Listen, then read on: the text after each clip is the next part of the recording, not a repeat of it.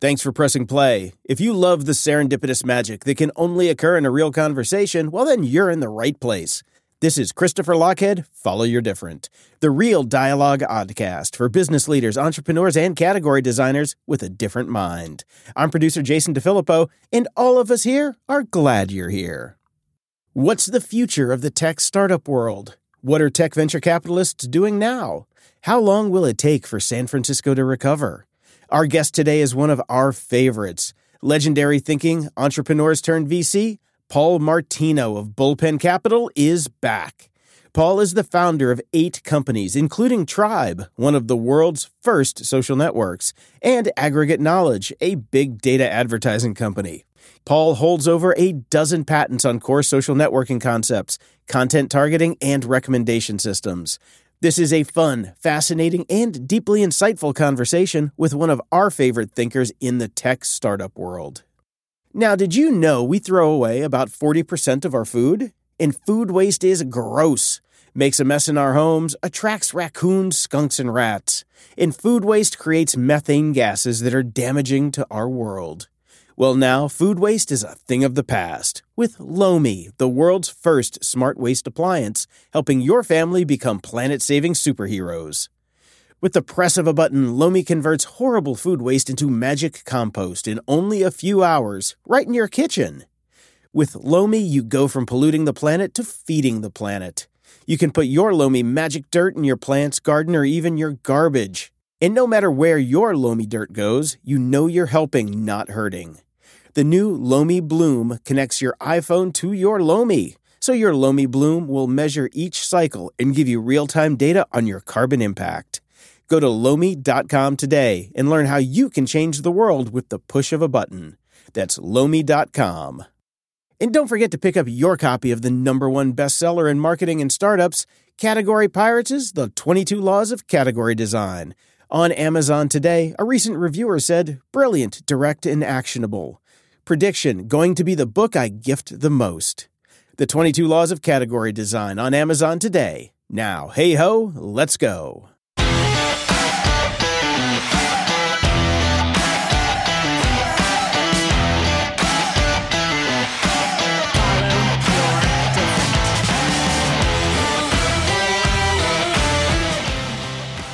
All right, Martino, how are you?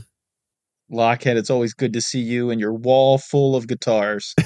you got to have a wall full of guitars. Is that a cat sitting next to you too? Uh, yeah, it's actually um, a cat who identifies as a dog. His name's Bean. Oh, oh, oh, yeah, shit. Yeah, I see. I got a hippopotamus right here, and it identifies as a hippopotamus. I know that's rare. Yeah, well, this this is a cat that identifies as a dog. He, his behavior is very dog like, and so uh, he's a rescue. And when we first got him, he was a puppy. And I said, okay, well, if you're a dog, then then you're a dog. And I take him to shopping at Target with me. nice, nice. Lochhead. I'll tell you, when you walk into Target and you have him in the baby pusher thing in the cart, um, you're gonna you end up having conversations with a lot of people. Lochhead, when you walk in anywhere, you have lots of conversations with somebody. You know, it's funny you say that. I am the kind of person that can be standing in line at an airport and somebody comes up to me and just starts talking to me as if we're longtime friends. It's been true all my yes. life. Happens to me at the coffee shop all, all the time. And, and living where I live, which is wackadoo, weirdo central, uh, you could be pumping gas in this town and somebody will walk up to you and go, you know, it's all a conspiracy. And you say, oh, I know. you start talking to them about whatever the fuck it is.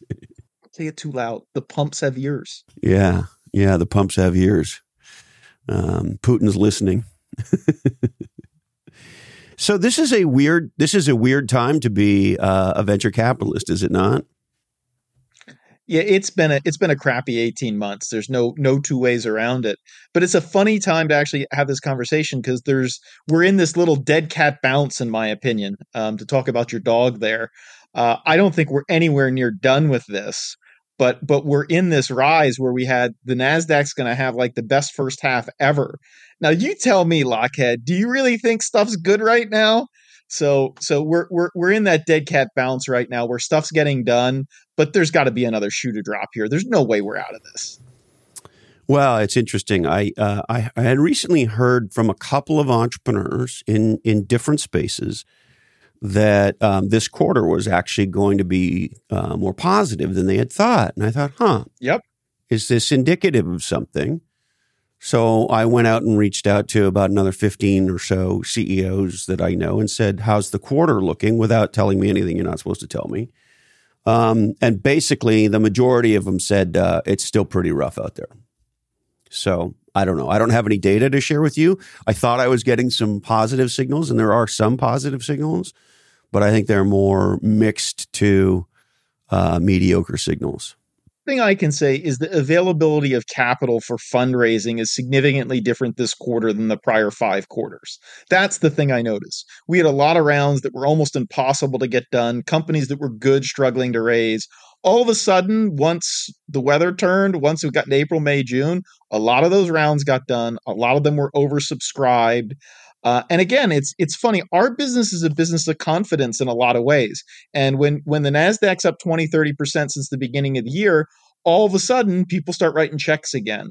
And so, no doubt that anecdotally, Q2 fundraising is significantly up. When we see the numbers, I'm I'm sure that that will be the case. But the question is, what happens next? Well, let, well, let's go to that in a second. The current environment is an interesting one. I have several companies that are looking to raise money, and what they're telling me is um, they're not going to go to traditional VCs like you guys because the it's too hard and the valuations have fallen too much.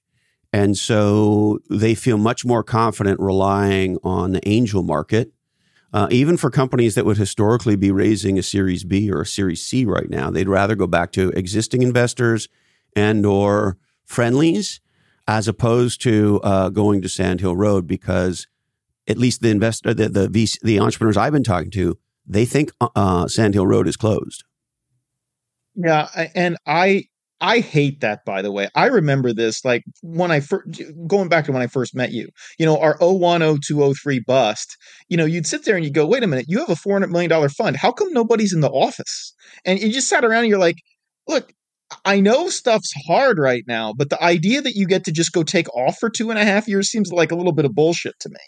And so the sentiment of the entrepreneurs that you're talking about, about Sandhills closed, I get that.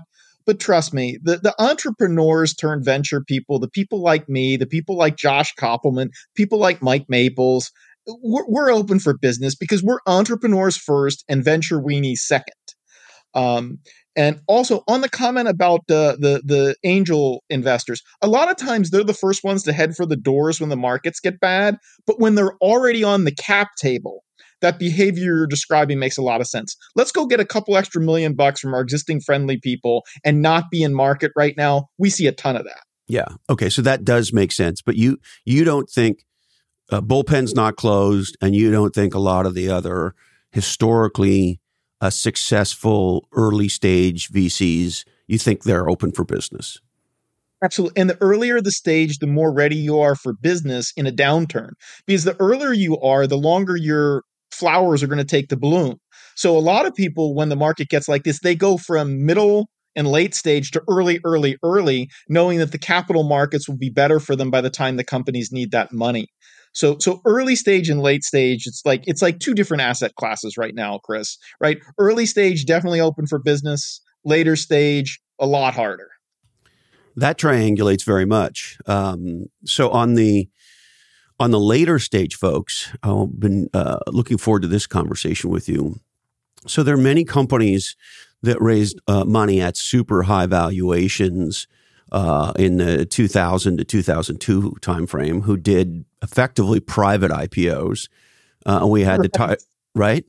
We had the Tiger Globals and all these folks who decided to come in and try to throw money at everything, and they created term sheet factories, hoping that it would work, and then it all blew up in their faces. Um, and I have a theory about that that I'd love to talk to you about. But before we get to why that blew, blew up, here's what I'm seeing there's a lot of companies who in 2000, let's just call it 2021, 2022, somewhere in there, raised giant rounds at giant valuations. And now the entire company is underwater. Their stock options are cut in half or worse because they should never have been valued at that price. and they have a terrible time retaining people because their employee stock options are radically underwater. And in order to retain people, they're staring down, you know, huge recaps. So I'm curious what you're seeing with these late stage companies that ratcheted their valuations up so high, uh, you know, now that the party's over. So we wrote a little white paper about this, uh, and my CFO has a little spreadsheet attached to it. And it, I forget what it was called. Something like a, a down round isn't the worst thing. There is a big difference between a down round and a recap. And you doing a down round, in particular, even with some friendly investors, some people who are around the hoop, to get you enough time to do a st- new stock option price, have enough money to get to profitability, a down round doesn't kill you. A recap does kill you. Make no mistake. You don't want to be in the spot where you're in a recap.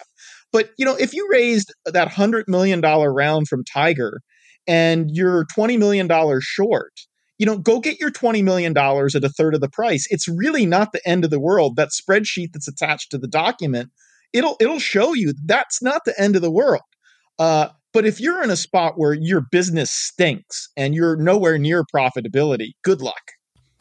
Well, and the ones that I wonder about are, you know, so uh, the company that was growing, you know, SaaS company growing at 100% in 21, 22 is now growing at 30% or 20%. Right and they had a I don't know, I'll make it up. Let's say they had a 10 billion dollar round the last time. And in reality, in today's world, that $10 billion company that was priced for perfection in the private markets in 2021, 2022 is probably worth what today? If they've gone from 100% growth to 25% growth, what would they be worth roughly? That latest stage, I don't know. A $10 billion company, I don't know. It's a $3 billion company now. Okay. That'd be perfect. So what do you do if with all your employees whose stock is now underwater and the reality is you might never be worth 10 billion ever again or it might be a very long time. And all those employees could go work at a a company that's um, not got this sort of valuation smash um, and and get options priced at market today as opposed to at 2021 prices if the company takes its medicine, there's a way to solve that problem. And this is the beef I have with some of those CEOs. If you take your medicine and take your lower mark and get a new 409A valuation, you can cancel the old options and issue new ones. But the CEOs in general, for ego reasons, refuse to take their medicine. This is a religious point to me. Look, if I'm in a spot where my valuation went from 10 to 3, but I got a good company and I, I got to go retain my people, I don't stick my head in the sand and go, no, no, it's worth 10, it's worth 10, it's worth 10. No, I take it at three, I bring in a couple bucks, I let a couple people go, and I double down on the people I need to keep. It's just, but man, oh man, the ego that gets in the way of that proper decision, uh, I see time and time again, and it frustrates me. Yes, and I think one of the things that you guys have said publicly, and I completely agree with it, is once a, a company goes public, its stock price goes up and down all the time, every day. And so, you know, we've created this thing in Silicon Valley where everything needs to look up and to the right. And to your point, not everything is up and to the right. And the reality is, you have a choice, which is you can either take your medicine and keep building your business, or you can pretend it's 2021 forever. you can be forever Chris, 21. Chris, look, the company I met you on, I can tell you the math because I kind of lived it, right? Uh, I met you with aggregate knowledge in the mid 2000s we raised money at about a, a hundred million valuation and the company was on fire and then it wasn't. And we did a down round. We went from 86 people to 15 people and we raised money at 15 after having raised at 100 that company exits for a couple hundred million dollars and everybody made out it's because we took our meds. And by the way, it's no fun going from 85 to 16 people. It's no fun going from 100 to 15. I replaced myself as CEO with Dave Jakubowski, who was a better CEO for the new company. And you know what? We all went to Vegas when we sold the company. You know, we did ask for the money in in in in a in a in, in a big briefcase, but just like you with Mercury, they refused to give us the money in the briefcase. They insisted on a wire. That kind of pissed me off. But you know, what are you going to do? It pisses me off too. When somebody wants to give me a bunch of money, I want it in a briefcase. and I want to meet right. under Damn it. I want to I want to meet under a light in downtown San Francisco in a scary neighborhood. no, no, no that, that, used to be a funny joke, right? That, that that used to be kind of funny to say, but man, oh man, that place is a disgrace. Wow. You know the amazing. So I just read an article in the journal about how Portland's uh, essentially this is my interpretation uh, a mirror image of San Francisco, and Portland now has um, population de- de- decline. People are leaving Portland, and the path of the two cities to me is pretty similar. You got both incredible uh, West Coast cities, in my opinion, beautiful cities, great downtowns, great walking cities. At one point, had incredible restaurants and nightlife and and cafes and and and and life and and businesses and all these sorts of things. And um, I haven't been to Portland uh, for quite a while, but I have been to San Francisco a bunch. And you know, I used to work in the city, and um, I don't recognize it anymore. Nope, I agree. I mean, FiDi and Soma, there is some activity in the neighborhoods. There are pockets, but you go to Soma and FiDi, it really is out of that bad movie. And and the time where I knew how bad it was is there were certain parts of town where there weren't any homeless anymore, and I figured it out. There was nobody to ask for money, so even the homeless people left those spots. There's got to be somebody there to beg to, right? If there's no one there, right. then there's no one there. And um, you walk you walk blocks in Soma, you don't see a single person. You used to not be able to walk two blocks without running into somebody you knew. And now you don't see a single soul on the streets. It's actually, you know, I was never a big San Francisco homer, but it is depressing to see the loss of that great environment that we had. Uh, my office was second and Howard, right in the center of it. And it is just a ghost town. It's it's tough to see. Yeah, and guys like you and me, we lived through multiple boom times in San Francisco that were very, very exciting. And we were obviously much younger. And, you know, when you're a younger person and you feel like the whole world is changing and you're in the middle of it, which is certainly how I think many of us felt, certainly how I felt um, during the dot com era in the 90s, uh, it's very, very exciting. And then we had pockets of that again in the um, in the 2010s before the, the recession hit. And so, um, it is a bummer to you know go down town and and not see people out and not see people you know j- jogging and running and eating in outdoor cafes and everybody pitching somebody something on a laptop at a hotel bar or or you know right. all, all, that sort of stuff we were used to and so what happens to San Francisco Paul like what what and what happens to not just San Francisco the city but the whole ecosystem that we all grew up in let's first talk about San Francisco. I think that there needs to be a I think it's going to be a 20 year time frame for the city to come back because it's going to take a new generation of politicians to get in there to fix the institutional problems that you've got there. And you see people like a Garry Tan now potentially throwing their hat in the ring, kind of your libertarian style, uh, left leaning, don't get me wrong, largely still liberal, but actually know how to run something and want the city to function, I think it's going to take a generation, and that's why I say 20 years, for the city to get back to this spot because the the anti-business, the I don't want you here because you tech bros ruin the city people who are in charge. They have they they've got to go and it's not even it's not even a left right thing in San Francisco in my opinion because everybody's on the left right? It's it's left crazy and left not crazy are your two options and left not crazy needs to get back in charge for a while. You know the interesting thing about uh, crazy on both the left and the right is there is there radical ability to um, ignore all facts? Oh of course. Right of course. So of course, you, I, you look at what's happened in, in San Francisco and in California, and um, a lot of people do not equate it to policy changes. I, will give you a simple example. I was in this argument with uh, somebody recently. So there's two props in California that came into being, I think, in the 2016-ish timeframe, if I'm not mistaken, sort of around there. That, in my opinion, have had a tremendously negative impact on California and our crime. Prop 47 and Prop 57. And Prop 57, I think you can draw a straight line to from Prop 57 to where we are in San Francisco today with Westfield Mall saying, "Hey, bank, you now own the place, not us."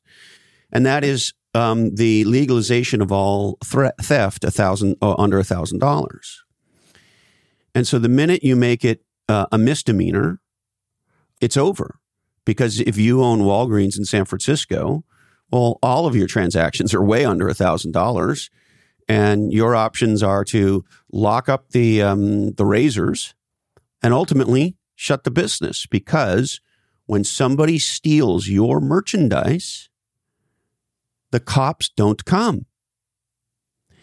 And it has led to, in San Francisco and in the vast majority of California, call the cops and tell them your car just got stolen and see what happens.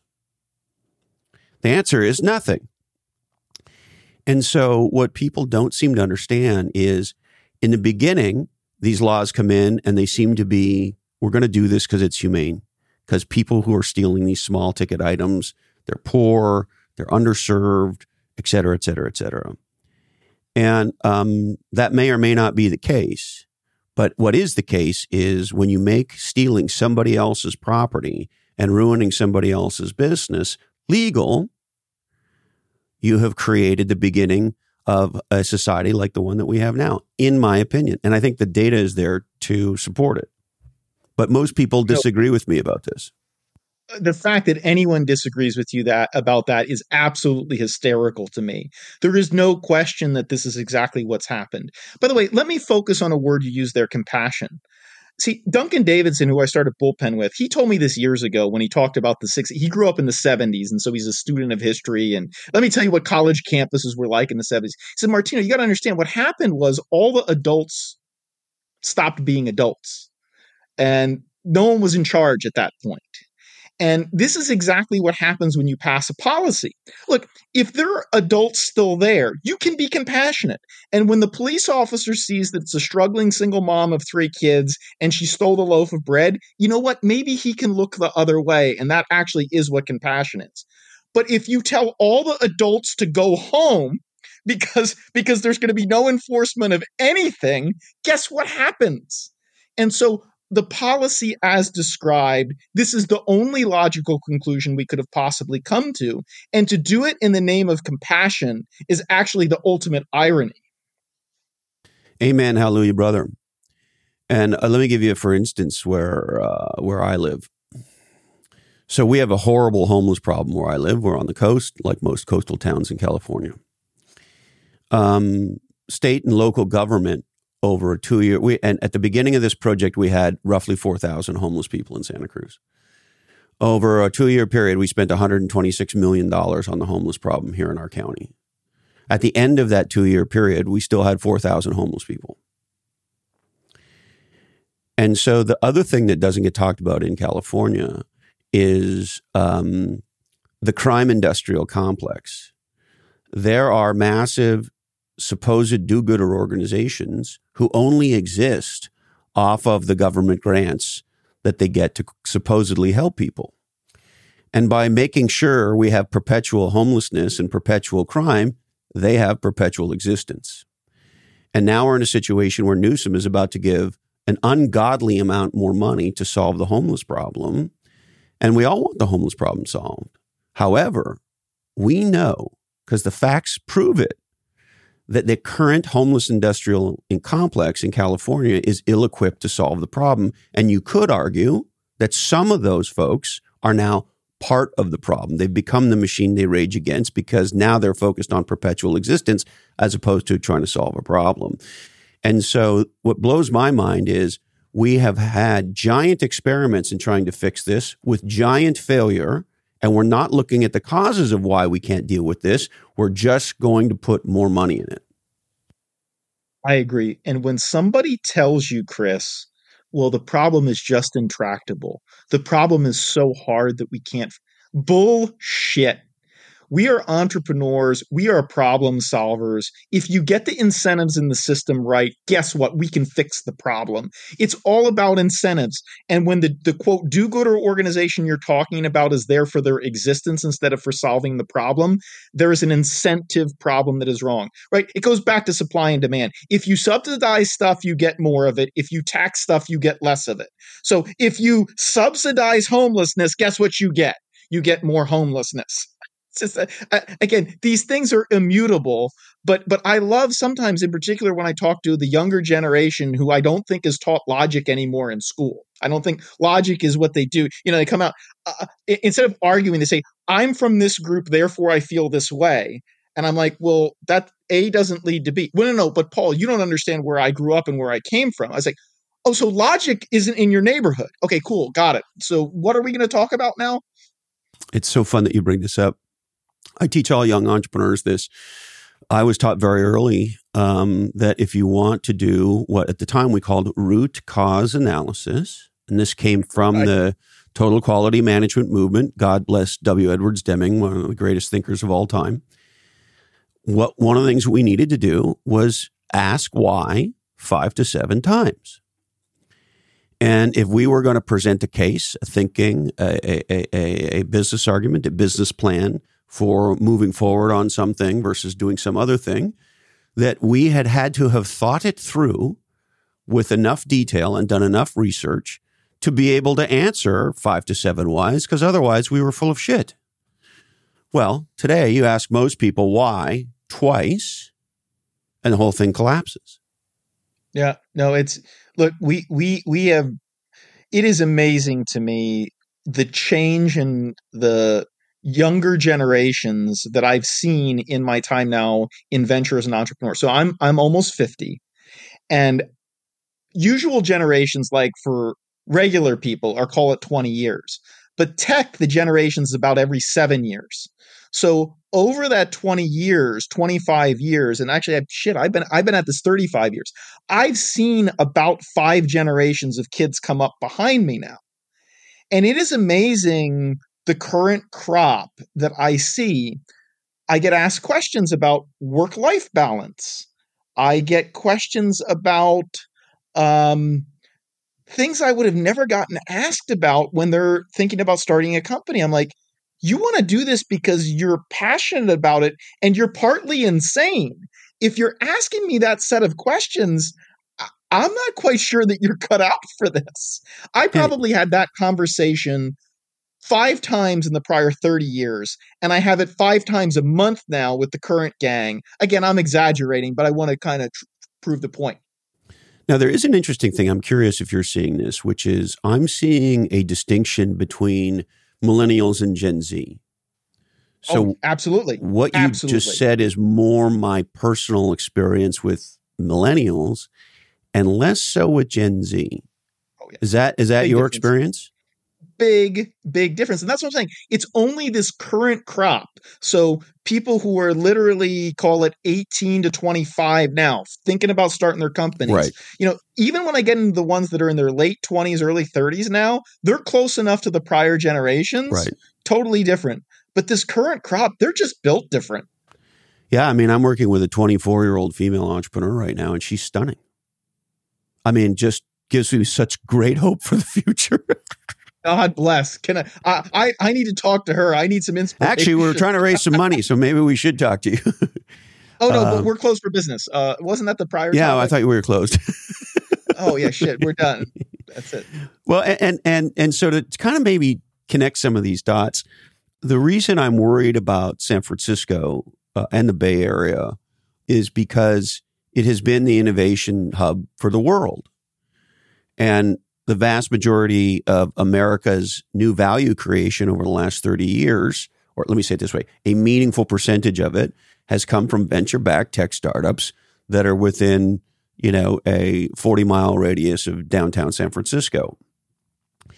And in a world where the analog environment, if you want to call it that, is no longer conducive to that, what happens?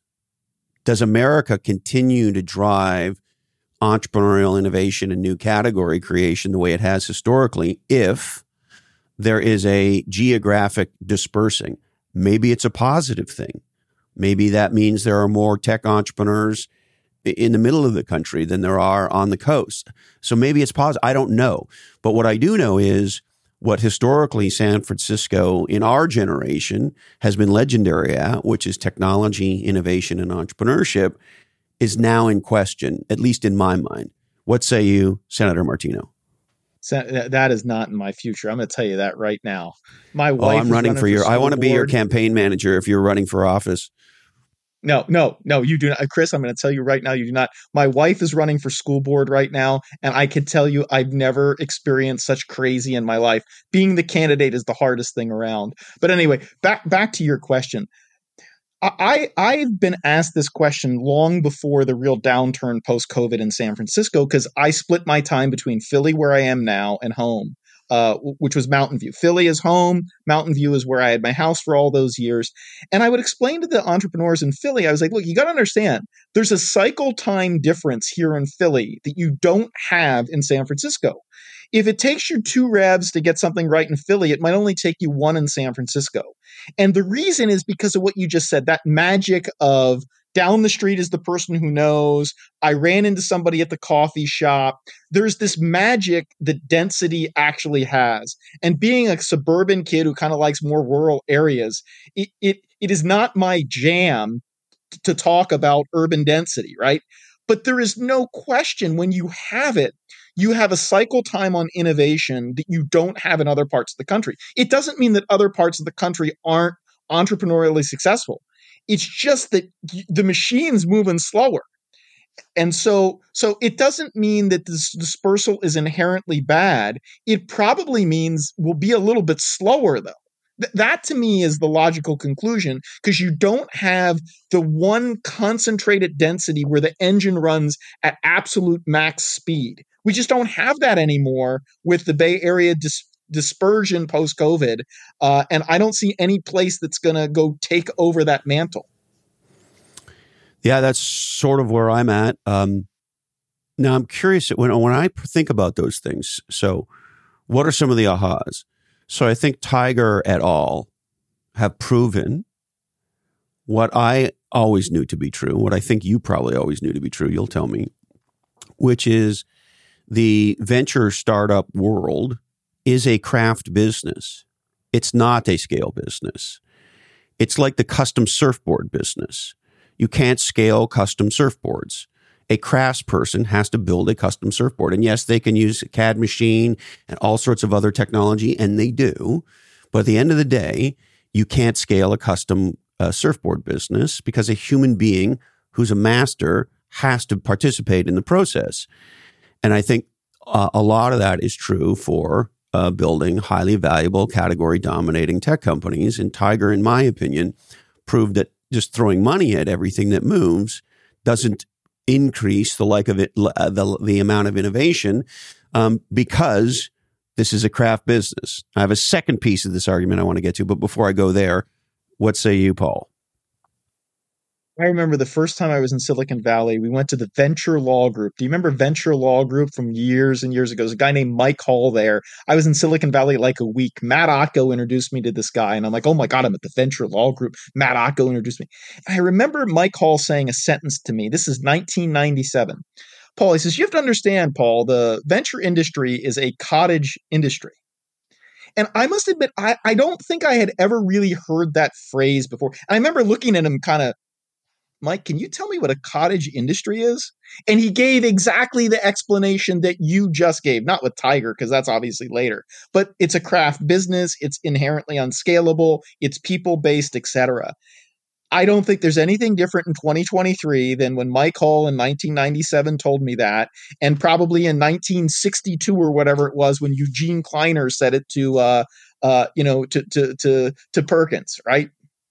And so the interesting thing about that, so if you if you accept that the startup tech business is a, a cottage industry, is a craft business, and then you begin to think about, okay, so what what are the values of geographic proximity, and particularly a, a geographic ecosystem? And historically, they've been incredibly powerful because there's been an ethos that was created here. There's been an ecosystem of entrepreneurs who get successful, make a whole bunch of money, make a bunch of angel investments, make a whole bunch of other people successful. So the guy who was the, you know, VP of product marketing at company X has a brilliant idea and becomes the founder CEO of a new company. Obviously, Stanford to some degree as well, Berkeley, or, or to an equal degree Berkeley. And so you have this incredible environment where, at least for a period of time, it felt like industry, education, culture, we're all working together to create uh, radical innovation and massive new value. And the evidence is very clear. So now we don't have that, or we don't have that at anywhere near the extent that we used to. Does the geographical, the loss of the sort of colloquial, your one degree of separation from anyone, this is a small industry where we can all get to each other. Um, does the does does the geographical disbursement of Silicon Valley, meaning Silicon Valley is more of an ethos now than it is an actual place, um, does it matter for America's ability to continue to innovate and create value? I think it does, but it will be impossible to do the A B test, right? This is something that will be an argument that people will bullshit about indefinitely because you have this. Well, what if there existed a place that was like this that doesn't exist now in the post COVID world, et cetera? My gut is that innovation will suffer to some small extent, not a major extent. I, I don't think this is like, oh my God, US innovation is over because the locus of the tech has now dispersed. But I do think on the margins, the number of companies that will be created, the speed with which those companies achieve product market fit, et cetera, I think it'll all be a little bit slower. I don't know how you could possibly test that theory empirically, though, Chris. Yeah, I get that. The thing that worries me is, uh, which is maybe where I want to shift to, so um, is AI. And so in our careers, we lived through and participated in, you know, I, I came of age in the dawn of the personal computer. And then as the personal computer went from being a toy to client server, then it became a business critical technology. And then, of course, networking showed up. And then, of course, local networking ultimately ended up becoming the internet. And now we have the cloud and now we have mobile. So, you know, I don't know how you feel. I feel extremely grateful to have lived through that, that cycle. And now here we are with AI. And I feel as, as excited about AI as a massive breakthrough category, mega category, as I did about any of those others. And maybe even more. I think it's a very exciting time to be in the make a fu- make the future different business. Um, and so I guess my concern is we're living at the time of the greatest technology innovation in human history and America's ability to lead that is more in question now than it has been, I think, in the last 30 years. Uh, Chris, um, I'm not sure if that's actually a question or more a statement you want me well, to comment I'm curi- on. I'm, yeah, no, I'm curious to your, your reaction. I, I, would like to not be right about that. I'm in no way trying to be righteous about that. I, I, I want it to be not true. I want us to be in a place where we feel like we're way forward on our skis. We're leading in AI. We're pioneering in lots of other areas, and that all of the um, the massive value creating innovation in technology, or the, a disproportionate amount of it, is going to come from the United States of America. That's the answer that I want to play for. I just, I'm afraid we might be shifting away from that with a sort of reduction in our ability to create new startups that build different futures and our hesitancy around AI. In other words, are we stuttering at the exact time we should be jamming the throttle? I am much less bearish on this than you, Chris. I do not share your concerns about this. I share your concerns about other things, but not about this. Let's go through the stats. OpenAI. Hmm. Eh, the guy that one guy behind it, and there was this other guy. Oh, they're all Americans. Uh, Google, the large language model. Turns out they wrote the key papers. Microsoft went in big on it. Like you go look at the cast of characters that has led to this current generation you're hard pressed to find somebody not in the United States. And so I, I just think it's our birthright. It continues to be our birthright. Let's not screw it up as opposed to, boy, the cities are reconfigured and some of the stuff we've talked about are concerns. Make no mistake, those are concerns. But I, think the idea that pick another country other than the US will be the epicenter for AI, I have trouble buying that argument, Chris, which is good because I don't think you want me to buy that argument. Good. I, I hope I'm not. I hope I'm concerned for not good reason. You know, I couldn't help but think recently about the situation in Russia and Ukraine. And you think about catastrophic mistakes that leaders have made throughout history. And I, I think about it and I think, hmm, if what Putin was trying to do was secure a strong future for Russia, let's let's say that was his motivation. Um, and you you sort of put up on a whiteboard all the ideas of things that you could do and invest billions and billions and billions in to improve the future opportunity for Russians. Imagine if they'd taken all that money, never mind all the people they've killed and have been lost on both sides, and they applied all that to technology. Because fundamentally, Russia's problem is it's a, is a resource based economy that is far behind on technology. And instead of investing in an innovation future to create abundance and value, he's invested in death and destruction and murder. And I know it's a different if it's a different story, but this is the microcosm of what happened in San Francisco. I'm not saying that we have a war with the Ukraine in San Francisco, but the analogy is important. Bad policies lead to bad environments. If you decided that you were going to go blow up the Ukraine guess what? Your people probably didn't do well. If you decided that you were going to legalize crime, your people aren't probably going to do well. Obviously, the scale and the scope of human destruction between these two things are significantly different. But you know what? Your elected officials matter a lot. And the policies which which they pick, the things to which they hang their hat on, they matter a lot. They affect us. Uh, and yeah, wouldn't it have been good if Putin decided he'd be a pro technology company uh, country? Yeah, that probably would have been better for all of us. Well, and the irony to me is, um, having been around this industry for quite some time, we know for a fact that in Russia and in f- other former Soviet Union countries, there's some legendary developers. Of course. Right. Did you see the tet- Did you see the Tetris uh, documentary on Apple TV? It's a. I haven't I seen it yet, but I've I've heard about it. It's, it's supposed to be a real hoot, right? Yes, of course. Uh, what company have you been involved in that didn't have great Russian developers? Name That's what one. I'm talking about. That, no, I'm seriously like so. You know, I've been involved with a lot of Israeli startups. Well, sure. there are a lot of Russian Jews. Turns well, guess out. what? A whole bunch of Israeli tech startups have capability in the US, capability in Israel, and capability either in Russia or former Russian countries with hmm. legendary develop. I mean, I have met more legendary Russian developers than I can name.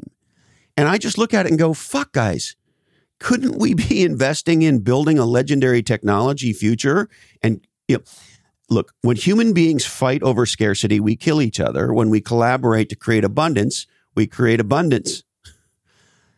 But but here's the big rub, and my dad's told me this since I was a little kid. In scarcity comes control. And this is why governments are always scary to me. Governments thrive in scarcity because it allows them to be in power. And so you ask yourself, how's Russia end up in the spot they do? And this is the simplistic version it's a resource based economy. They needed the port that the Ukraine was on. It was all about the oil. It was all about resources. It was all about controlling scarcity. Time and time again, you go through the foibles of, of US and world history, it's about scarcity. And very few people actually like to invest in abundance. Very few political leaders like to invest in abundance. The irony about that is that if you look at human history, in my opinion, it's the evidence is very, very clear. When human beings are focused on scarcity, they kill each other and make shit worse. We're going to fight over. Yes. There's only so many bananas. We're going to fight over the bananas. There's only so many tomatoes. Uh, if if you come anywhere near my tomatoes, I'm going to kill you. When human beings say, "Hmm, how could we create more food?" Good things happen. Right? When human beings collaborate, we can do anything. We can go to space right? Human beings, when no other animal can create through collaboration like a human, and no other animal can destroy through collaboration like a human. And we fight over scarcity and we collaborate over abundance. And I don't know why, and maybe some people think that's an, a simplistic point of view, and maybe it is, but I think history bears it out. Um, I, I just don't know why, as somebody that grew up in scarcity who has learned to create and be part of abundance. You know, you know that old line, I've been rich and I've been poor and poor is better. Well, I've had scarcity and I've had abundance and abundance is better. Yeah, I think you got it backwards, but I knew which one it was. I, I know, I know. My friend here is uh, sometimes gets it backwards. Well, I'm I'm a dysfunclic, so you know, I'm I'm neurodivergent. Oh, cool, super cool. I love that. Love that, Lochhead. Well, you know, it's interesting. We we could talk about this. You want, you want to get into real trouble in this conversation. So, the Supreme Court's decision, yes, saying that Har- Harvard can't can no longer uh, practice affirmative action. What do you think about that, Paul? I, so today is literally the day of the uh, decision. I, I think this will prove to be one of the single most important days in court history. I have said for decades that affirmative action is arguably one of the most important topics that no one talks enough about in the United States because ultimately it comes down to what we're talking about entrepreneurship, merit, investment, allocation of resource, etc. All of the things that are the core innovation engines of the country are affected by policies around affirmative action. And a statement from the Supreme Court saying you can't use these ancillary factors in in in making your decisions about who gets to go to college i think will have profound impacts in terms of us in my opinion returning to a merit based as opposed to identity based um, society. And I am a huge advocate for this decision. Uh, I have been staunchly anti affirmative action for my entire career. And uh, honestly, I don't know how anybody who's in the business of excellence, like I am in venture capital, could be for affirmative action. So I love that we're having this conversation. Um, so I posted on LinkedIn today about this. And, you know, I don't have a huge LinkedIn following, but I have a reasonable one. And most of my posts get, you know, in, in the thousands of views. And all I did was take a, a snapshot of the Wall Street Journal headline that said Supreme Court overturns um, affirmative action, posted it, and said, I'm curious about what you think of this decision. And I'm curious to see can we have a thoughtful discussion on LinkedIn? And um, that post, by the time we started this, that post was about two hours old and it had less than 100 views. And it's interesting to me that some combination of the algorithm and, and people's willingness to interact in public has, has destroyed any virality that that post would have. And it's not that I care about virality. I wonder about what is it about social media companies and us as human beings that we can't talk about this topic in a public open forum, that it gets squashed. Well, I mean, that's a very deep well, Chris. Part of it is that the social media companies have enabled this cycle time of outrage to be the core business model of of usage. And and uh, look i'm one of the founders of this stuff right? I did tribe with mark pincus in 02 right? We have patents that go back uh, uh, two three years before facebook on this stuff. How to make virality. Zynga was then a, a byproduct of a lot of those lessons that were learned. And you know the crack that were the early zynga games you know we, we were there for all of that chris. Um, and and so what's happened is in this new world uh, when there is the threat of of being canceled as the result of of saying something that is now deemed to be politically incorrect people why would you engage in that discussion? It takes a uniquely confident person to be able to go out there and talk about a topic where 2 years later they might deem that your your your speech on this topic is no longer socially acceptable uh, i mean that can't be good for society well and, uh, and so so I'm not one of those people. I will wade into those waters all day long. Yes. Because I'm an advocate for free speech, but I'm an advocate more importantly for thinking. So when you look at this issue broadly, multiple things can be true. And this is something that a lot of people seem to have fucking forgotten. Is there racism in the US? Yes. Is there injustice in the US? Yes. Are there things that are fucked up in the education system that disadvantage uh, non white people? Yes. Is the answer to those discrimination? No. Just like to Yes. me, the answer to f- like the answer to, to to to speech is not banning speech. The answer to speech you don't like is more speech. Look, Chris, this is odd. The idea that you solve you solve despair, the idea that you solve discrimination by institutionalizing discrimination. Come on, there's no way that that could possibly be the right answer. Uh, but I do want to make one other point that was related to kind of why the dialogue is the way it is. I was out with a very good friend of mine who who lives here in Bucks County, very liberal guy. Uh, him and I always get along because I'd call him the fair-minded liberal guy, where we'd argue back and forth and we'd butt heads he told me a story that I almost fell out of my chair that I think you'll appreciate. So it's June, it's Pride Month. This guy is as I mean, he is as progressive as they come. He said, Paul, I want to tell you, um, some people knocked on my door because they told me my pride flag was out of date. And that the flag I have is now longer is is now considered to be offensive because it doesn't have this other thing related to intersectionality in it and that I best remove it to be a good liberal. He's like, dude, I've been flying that flag for years before you even knew what it was. You can fuck off. Like when I hear a story like that, th- that is the world that we've now gotten into that no good can ha- come of that. A guy who's been an ally his whole life, a guy who was flying that flag before anybody cared, is going to get told, told by a younger group of progressives that the new one, I think he said the phrase was, your old flag is reminiscent of violence. You must get the new flag. Who- wh- wh- What re education camp are we in here, Chris? Well, and this is so. This is where, and I've gotten into a lot of trouble for this.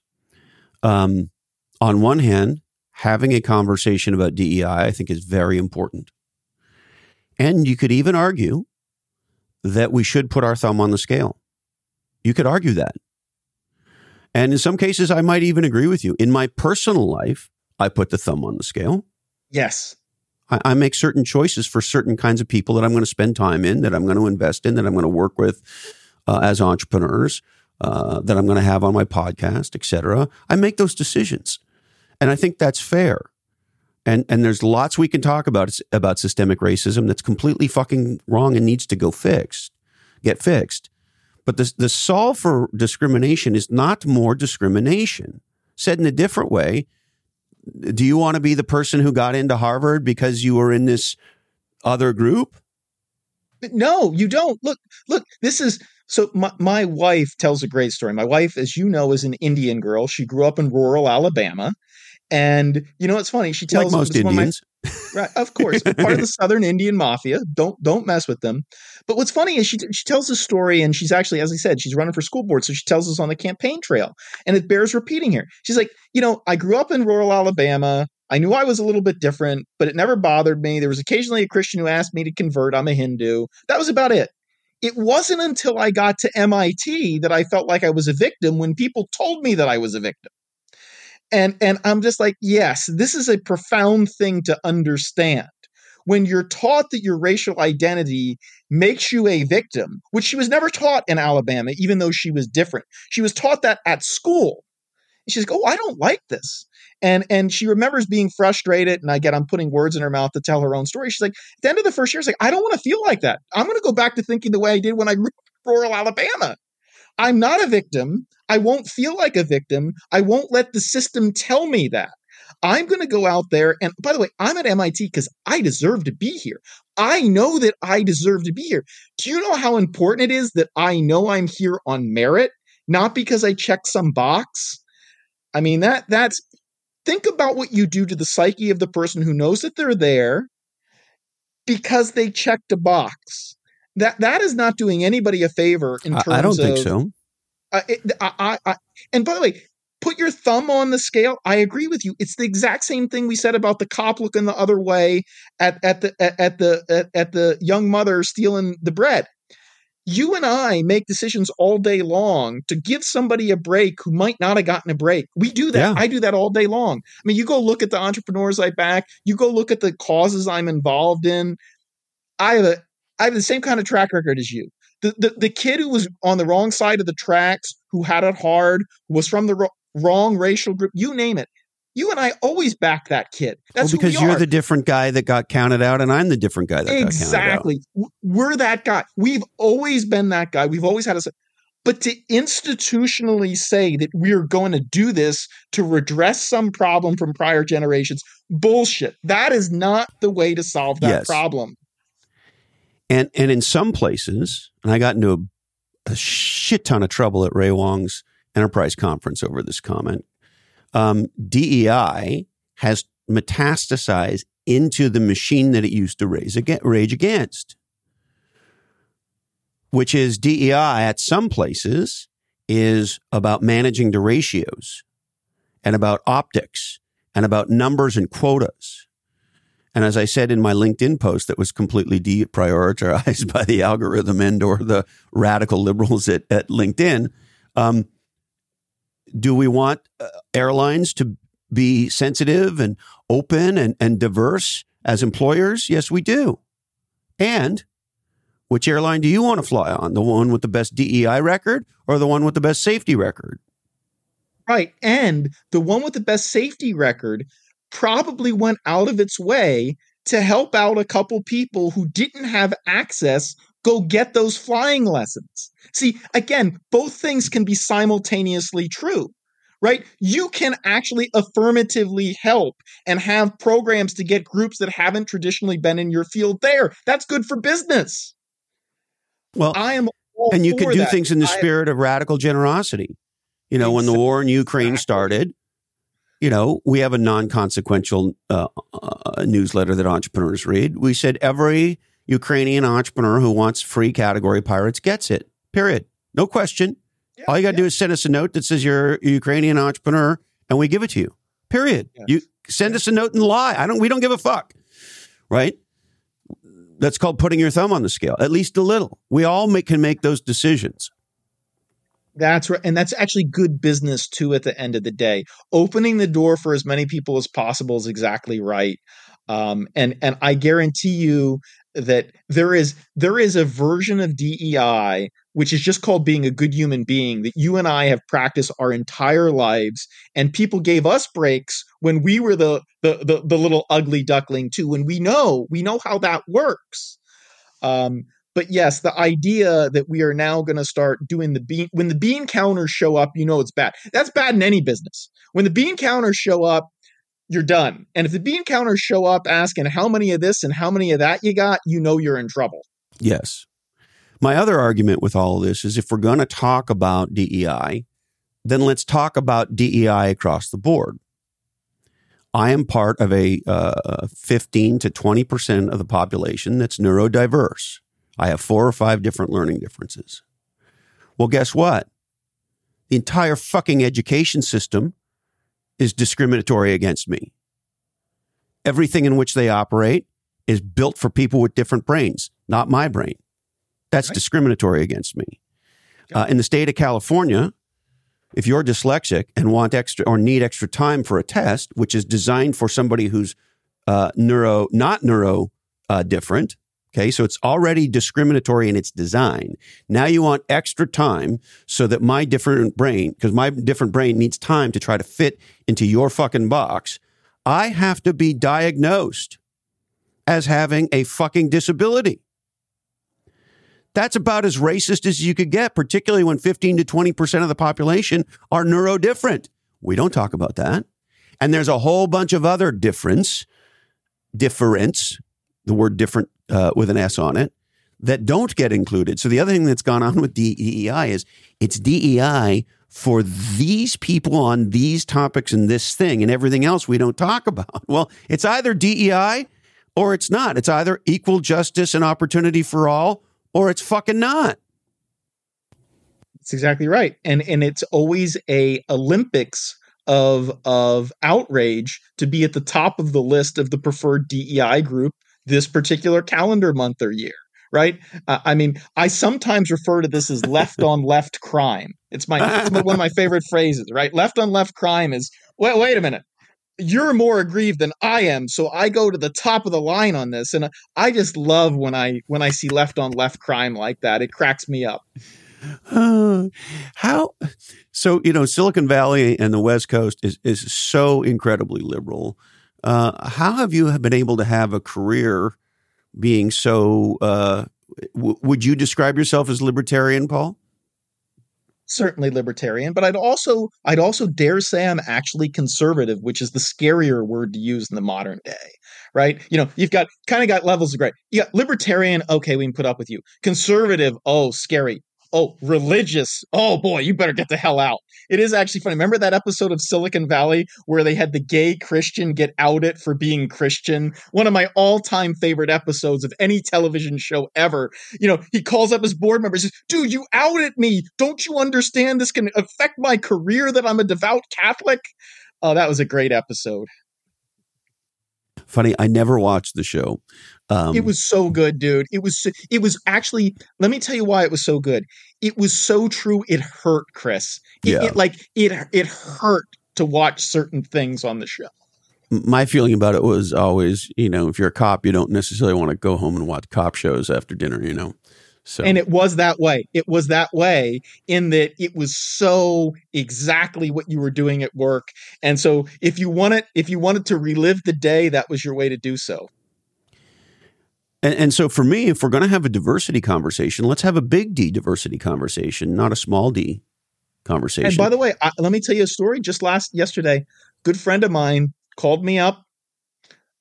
Uh, her company was in the process of being sold. Uh, the closing is supposed to be the first week of July, and she told that the acquisition is off because uh, a couple people who would work for her were in- uncomfortable with her Christian writings. Called off the acquisition of the company. Got a call last night. I said, listen, you need to make sure that that story is told because you know what? That's called anti Christian bigotry. And that's a story that needs to be told. That is not right in, in anybody's book. Uh, but you know, hey, so and so, we can't have you here being the manager of these two LGBTQ uh, people because they're uncomfortable with your Christian views. Uh, that's not the world I want to live in. We're we're way over the line. We're way way over the line. And and, and this is what I mean when I say that in some places, in some cases, DEI has become the machine that it rages against. Uh, I got into a big debate with the head of diversity for one of the largest uh, tech companies on planet Earth uh, about swearing. And she was explaining that I would be asked to leave at her company and um, I said to her, Well, swearing is part of my personal self expression. It's me being me. And she said, Yeah, but um, we find at our company, we find that offensive. I said, I'm not talking about swearing at somebody. That's different. I'm talking about, fuck yeah, that's a great idea. No, no, can't do that. I said, okay, you ready for this, Martino? I said, okay. And at your company, if I worked there, I'd get fired for that. Yes, yes. And if tomorrow at your company, I showed up with a wig and a dress and makeup on and said, call me Sally, I would be celebrated for being my authentic self at work. Yes? Yes. Do you see any hypocrisy in any of that? No. I said, okay, so, so in one dimension, I can express myself exactly how I want because that's an accepted way of doing this. And in another, I cannot.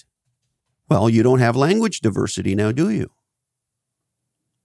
Chris, your mistake in all of this, and I got to tell you, I see this time and time again. That thing that you're bringing to the table called logic just screws you up every time you talk to somebody, Chris.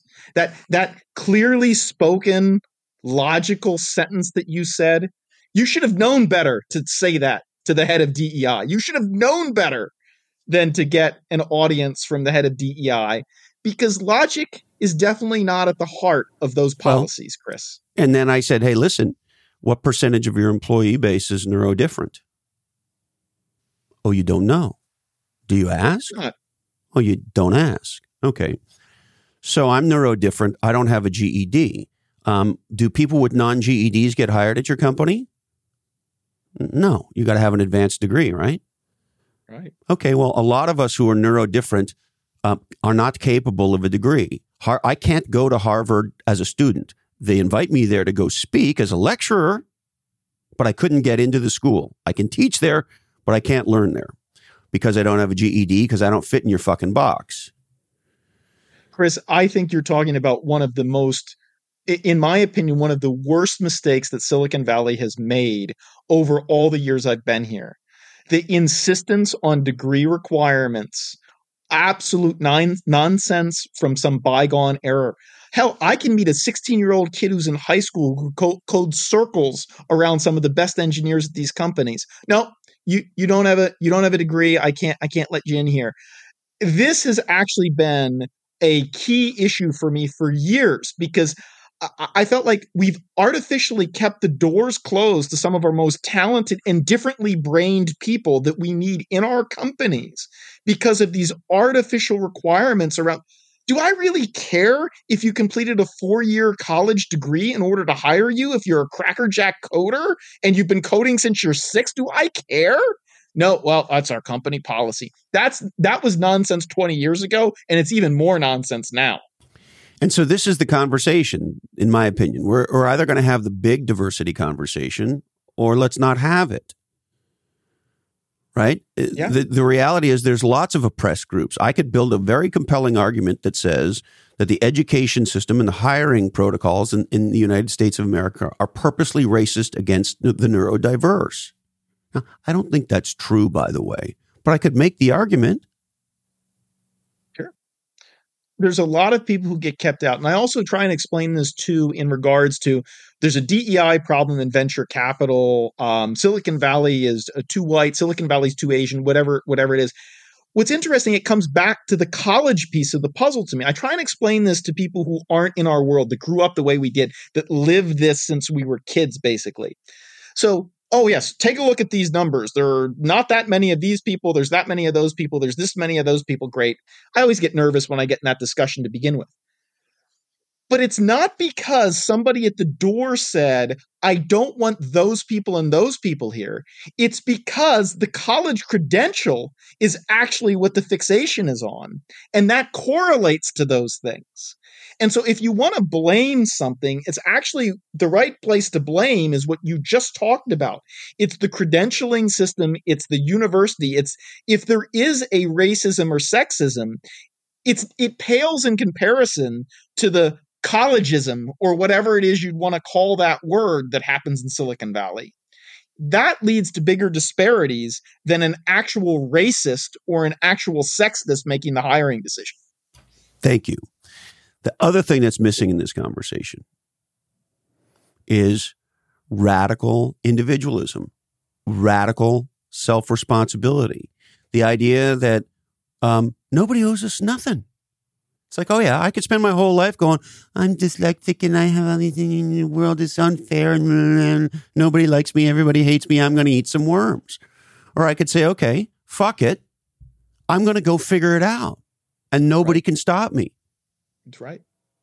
Right? Go That's fuck right. yourself. I'll run circles around PhDs all day long. I do it every day.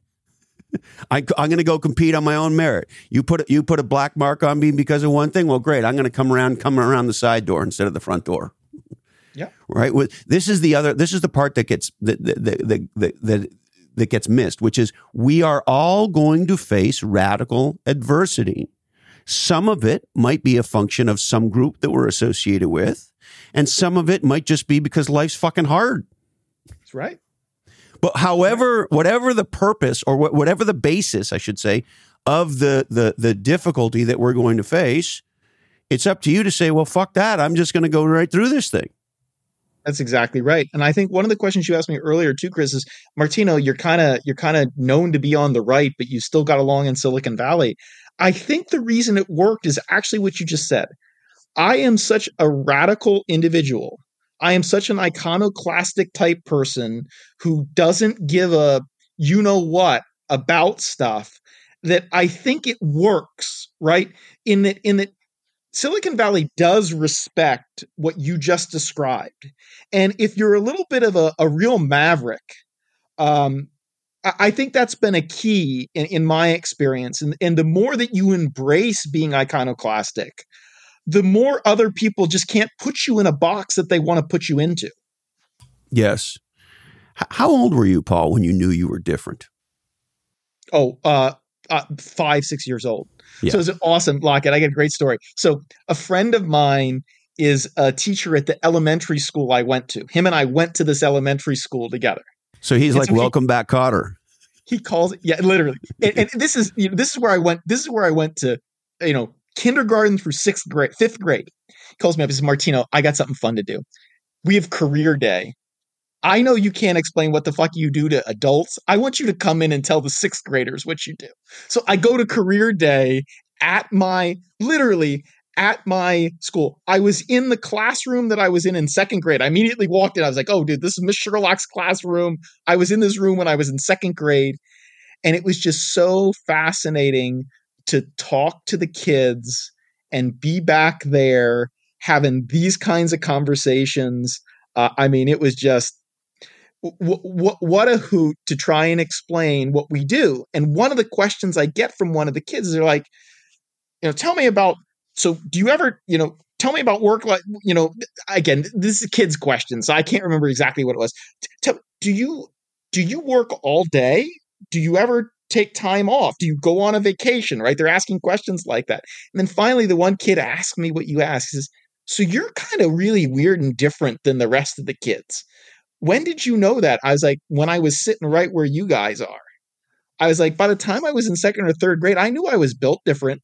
I, I, knew it, and I, I kind of looked around everybody. I was like, yeah, yeah. There was one other kid I thought was built different than me. Turns out I was b- even more different than him. But uh, but yeah, I knew it. I knew it in elementary school, and I, I think a lot of us in in this knew it in elementary school, and it was what a hoot to be back there 35, 40 years later. Well, and so the interesting thing to me about you in that regard is, um, so how old were you when you graduated college? So this gets back to my my buddy. I had a buddy, and him and I decided we weren't even going to graduate high school. We are going to just apply to college without graduating because we were just crazy. And it was his idea, and he wussed out, but I went and did it. so so, And I uh, love how this. old were you when you got into college? so I went from eleventh grade to being a sophomore. Yeah. and so so i i was supposed to be the class of okay technically i am the class of 93 in high school hmm but i'm also the class of 95 in college. Right. that's a neat trick because i skipped two years. I skipped 11th grade and i skipped freshman year. I graduated then college in three years. Yep. i started grad school at princeton and i still couldn't have a drink. I started grad school at princeton and i was 19 or 20 i forget which one it was. So here's a question for you. Um, you're radically different, and because some of that difference comes from, um, uh, let's just call it being radically smart about some things, and having radical, intelligent uh, capabilities that some of us don't have. That's a skill that could cause a lot of people to fucking hate you.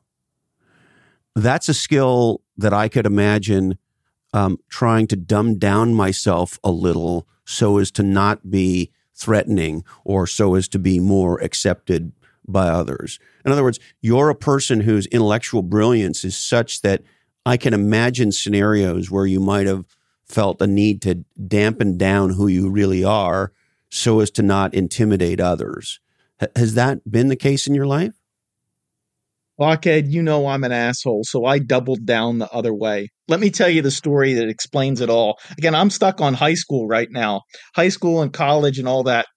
In 10th grade, there was a set of people in my English class, and they were those people the naysayers, the let's knock this kid down a peg, let's put him in his place. And the teacher, she was all in on it. She was she she felt the same way that these kids did, and I could tell she had it in for me. And so I remember they're it, was three girls. They're picking on me. They're saying something. I remember at some point I just looked at them, and this is remember I'm in tenth grade, so I'm 15 years old. I looked at the three of them and I said, "Listen, I'm going to give you a piece of advice. You should stop talking to me this way because I am going to buy and sell you in the future, and you should just know that." So guess what happens to me, Lochhead? The teacher overhears me say this and she sends me to the principal's office. I love this. So I'm now in the principal's office. Paul, I heard you said something kind of unfriendly to the three girls in your 10th grade English class. I said, Yes, Dr. Bond. Remember, Dr. Bond, well, that was our principal. Since Dr. Bond, I have a simple question back for you. Is anything I said to those three girls incorrect? And he looked at me and he said, You know, Paul, you're probably right, but it's not a polite thing to say. Yeah, but when so there you last- go. That's when I was still in high school. I mean, that was 10th grade. so do you think it's any different 30 years later? It's the same thing 30 years later. So there's an interesting thing about this, which is, um, and this is probably a radical oversimplification, but what the fuck? There's two kinds of different people. There are people who are shy about their different and, and, and hide it and, and maybe are a little insecure about it or, or maybe don't embrace it. And there's others who embrace it so much it's a badge of honor and it can immediately go from being a badge of honor to a giant go fuck yourself uh, at a second's notice if and when required. I'm I live to be in the second group, man. It's just like I think you and I are you are one of the only people that I know that are as radically in that second group as I am. I don't think there's actually a lot of us who embrace this the way that we do. Not Yes. many. And you know, I get asked about this myself. I'd be curious if this is true for you, um, because I, I'll hear people say, because in a lot of a lot of ways, I I teach people today to be different. You know, that's really a lot about what category design fundamentally is. And they say, well, isn't it hard to be different? Or you know, and and I, I, this sounds crazy to some people, I know, but I don't relate to it's hard to be different, and I don't relate to um, standing out as hard, and I don't relate to it's tough to stand up and stand out. It's it's all I got. You know, people look at it and say, "Oh, well, you're courageous to do X, Y, and Z," and it's I don't feel courageous at all. It's all I got. That's how it feels to me. Is that how it feels to you, Paul? That's it. But Chris, you the our club has got so few members in it. I would be hard pressed to name you another person off the top of my head who's in the club that you and I are talking about right now. Hmm. And so, do you feel like an alien in the world? I know that I'm an alien in the world. I don't fight it, right? It's just like there's no right there's there's no confusion on the matter. How long have you not fought it? Uh, you know, I, I- I don't know that I can answer that question exactly the way I have the anecdotes on some of the other things, but but I think I've I think once I got called out enough times and I realized that kowtowing to the people calling me out wasn't who I was, I did that a couple times and it just felt so yucky that I was just like, I ain't doing that again. Yeah, there's pain associated with not being true to yourself for sure. No, a lot of pain not associated with that. The other thing you and I, I think, share, I, I don't give a fuck about getting fired. Yeah. I, I've never understood why it's it's like a I don't it's like it's like people have that as a fear and it's like when I was being manufactured inside my mom I didn't they didn't give me that gene or they didn't give me that organ next to my spleen. And so I have like I, I have zero fear of getting fired. I don't give a shit. But but Chris, look, there is a thing, and this is why I think that people who are built like us are such a, a rare group Is you need two or three basically pieces of crazy all at the same time, right? You you need all of the crazy and built different combined with a 100% self-confidence, right? You have to ha- so a, a person who's not afraid of getting fired has 100% confidence in their abilities because they will do the next thing, they will start the next company. So if you only have 99% confidence in your abilities, you start then having those thoughts. So you got to be, you know, I tell people this all the time entrepreneurship is like a mental illness that's useful, right? And so you and I, you, you and I kind of have. We, we've got multiple mental illnesses all at the same time, right? We have the entrepreneurial mental illness, but we also have the self-confidence mental illness and we have the don't give a fuck mental illness all at the same time that that puts us in a pretty small group Lochhead Did you start that diatribe off by saying entrepreneur is a mental illness that's very useful? Is that what you said? I I say it's one of my stump speeches I give to, Oh. you know, I, I say, look, you got to understand, no rational person does what we do. No rational person wakes up in the morning and says, I'm going to topple that big company with my idea. No rational person wakes up and says, I'm going to be the, the, the, the king of the world.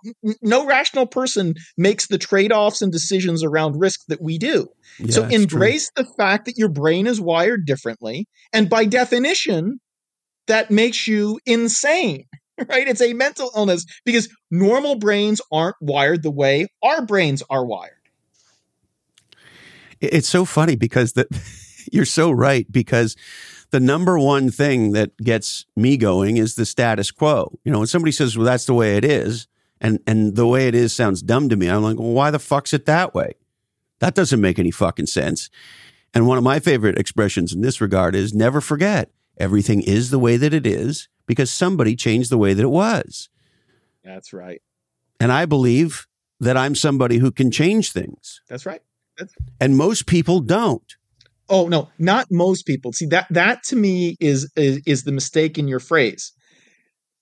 The vast, vast, vast, vast majority of people don't think that way.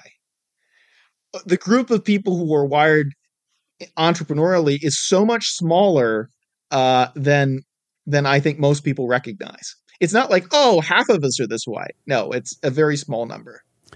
I'm reminded of a story uh, when Marc Randolph, the founder of Netflix, uh, when his book came out, he came on he came on the podcast, and he recounted for me the story of how they were on the verge of bankruptcy, and they Oh, were yeah. trying to figure out what to do, and then they got a call from the CEO of Blockbuster, and they went down there and uh, and met with them, and they proposed Blockbuster buy Netflix for fifty million bucks, and when at that point, I think Reed was CEO and he was chairman. Anyway, the two of them were there together. And when Reed said 50 million, Marc said, and I forget the guy's name, the CEO of Blockbuster literally laughed out loud. Anyway, meeting did not go well. They did not buy the company. They did not invest, obviously. They get in the plane and Marc turns to Marc turns to Reed and says, Well, I guess we're just gonna have to put them out of business. So exactly, only a crazy person would think that way. And I got a good coda for you. I'm not going to say his name, but let's just say the person who made that decision is a good friend of mine. The person who said no on the blockbuster side is a very, very good close personal friend. And I have told him repeatedly, you have to own that story, dude don't hide from that story. Like it is actually your birthright now that you were the guy who said no to that. Like, like literally, is uh, Paul? Well, you know, uh, you know, people will take no, dude. You got to own that, dude. If I was that guy, I would like have it on my license plate. I was the dude who told Netflix to scratch when I was the head of blank at Blockbuster. Like, I would have that on my license plate. And he's a very good friend. Wow. That's fascinating. You know, that's another I mean, there's a side note, but it's it's I embrace all that stuff, right? Like people find it funny that on my personal website I have all the negative reviews up there. Exactly. Exactly. And look, another good friend of mine is Tim Donaghy, right? Tim was the guy I made my film Inside Game about. He was the NBA referee who bet on his own games. And it was funny because he actually he's gone through this mental process and I've actually watched it over the years. He went from I hide myself, I'm out of the and then at some point he just sort of woke up and he says, dude, that's who I am. That's who I'm going to be on the day I die. Like, I got to go. I am that guy. And here's what's so cool about him deciding to do that. When we did the press tour for the film, Tim is a bigger celebrity than almost any other athlete I hang out with. When I go to a when I go to a sporting event and I'm with Tim, more people come up to talk to me than if I'm with Shaquille O'Neal or if I'm with you name it. Tim The guy who bet on his own games. he is he is more recognized at stadiums than almost any other athlete I go with. And he's not an athlete, right? He's the referee.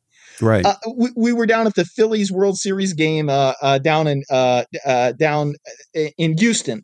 Uh, dude, guy gets mobbed. He gets mobbed. So what's funny too is the, the the players who played with him have this huge respect for him because he admitted what he did. Right? other referees let their personal biases get in the way of the way that they called the game. He's the only guy who's ever admitted it. So by embracing that this is who he is, Right. he's actually gotten the respect of a lot of the people who would otherwise you would think who would otherwise think that they would hate him. Yes. I remember being out in in in, in there was we, we were at live the the the big venue right next to Staples Center. We were at the bar there. Like it's an hour after they're closing, and we got big time athletes and celebs with us. They won't leave the place because they're beating Tim's ear. Like They they, won't let us leave. And I'm like, I'm like, Tim, this is hysterical. and, and and you're sitting there and you're like, dude, the biggest celebrity in this room is Tim. But it's because he decided to do what I'm what I always tell my blockbuster buddy he should go do. He embraced it and said, That's who I am. I love it. You got time for one more story on this? It just just happened. Go. One more and I gotta run. So I've gotten to know these guys just in the native digital world. Never met them in, in the IRL. Um, a, a- a couple guys who run a small custom motorcycle company in the mi- middle of the country called Janus Motorcycles. And without going through all the details, everything about a Janus bike is hundred percent different than all all the other bikes. Mhm. It's old timey in the way that it looks. It's not fast. Um, i- it's not any of that. And the category of motorcycle they are is they call themselves uh, what you do when you're on a Janus is you go rambling. This is Okay. the motorcycle you take out on a Sunday afternoon with your honey and you drive around town and go get an ice cream. This is not a crotch rocket. This is not any, anyway. And every bike's custom. So uh, fairly recently, some some well known YouTuber who reviews motorcycles reviewed their bikes and literally shit on every single thing about them. For all the reasons that a, that somebody who loves a crotch rocket would hate this kind of it's too expensive, Exactly. it's stupid, it's this, it's that, it's the motor's a shitty lawnmower motor, it's the you know, you name it, this guy fucking said it. Well, what did these guys do? They blogged about it, they put it on LinkedIn, and they put it on their homepage. And what they essentially declared was, and these are the words they used when the motorcycle industrial complex hates you, you must be doing something right. I guarantee that's the best sales that's the best ad campaign that company has ever run. Amen. Hallelujah. Anything else, Martino? Dude, I love that story, dude. Embrace your different, dude. That's how we roll, Lochhead. That's how we roll, Martino. And hey, we would you would could we do this more often? I think we haven't done this for like five years or three years or something. And way too long. And look, I even got legit set up now. So I know. better I was audio looking. You have your sexy Shure mic going, and you look you look and sound like a professional. Um, amen. You Amen. are always a professional, Lochhead. Great to see you. Thank you, brother. That was the legendary Paul Martino of Bullpen Capital. You can find out more about Paul at bullpencap.com or find him on LinkedIn at Paul J. Martino. We'd like to thank you for spending your time with us. And don't forget to pick up your new Lomi Bloom at Lomi.com today. And our friends at Airspeed have a powerful suite of Slack apps that help your team connect on a deeper level.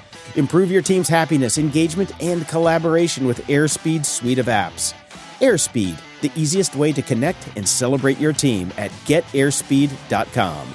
That's getairspeed.com. And don't forget to pick up your copy of the number one bestseller in marketing and startups, Category Pirates is the 22 Laws of Category Design on Amazon today. That's the 22 Laws of Category Design. Today's information is provided to you solely for informational purposes. This oddcast is the sole property of the Lochhead Oddcast Network. All episodes contain nuts and content known to the state of California to cause radically non obvious thinking, new categories, and exponential results. Please be kind and rewind. All rights disturbed. Please contact your doctor, lawyer, accountant, shaman, spiritual advisor, yoga instructor, bud tender, and category designer before doing anything about anything you hear here today. Everything is the way it is because somebody changed the way it was. And everything we believe, we've been taught to believe. Produced and edited by me, Jason DeFilippo. If you're in the tech industry, check out my podcast, Grumpy Old Geeks. Sarah Knox and Jamie J are in charge of technical execution and Lochhead.com. Show notes by GM Simon. RJ and EX Bobus do our web development. Cedric Biros does our graphic and web design. Our law firm is Weed and Jack. Our accountants are three balance sheets to the wind. We record on Squadcast.fm. Enzo Ferrari was right. Listen to the Tragically Hip and teach kids AI. Thank you, Candy Dandy. And hey, Colin, this oddcast really ties the room together. Our deepest, deepest apologies go to Sam Bankman Fried. Sorry, Sammy, we just ran out of time for you. Till next time, stay safe, stay legendary, and follow your different.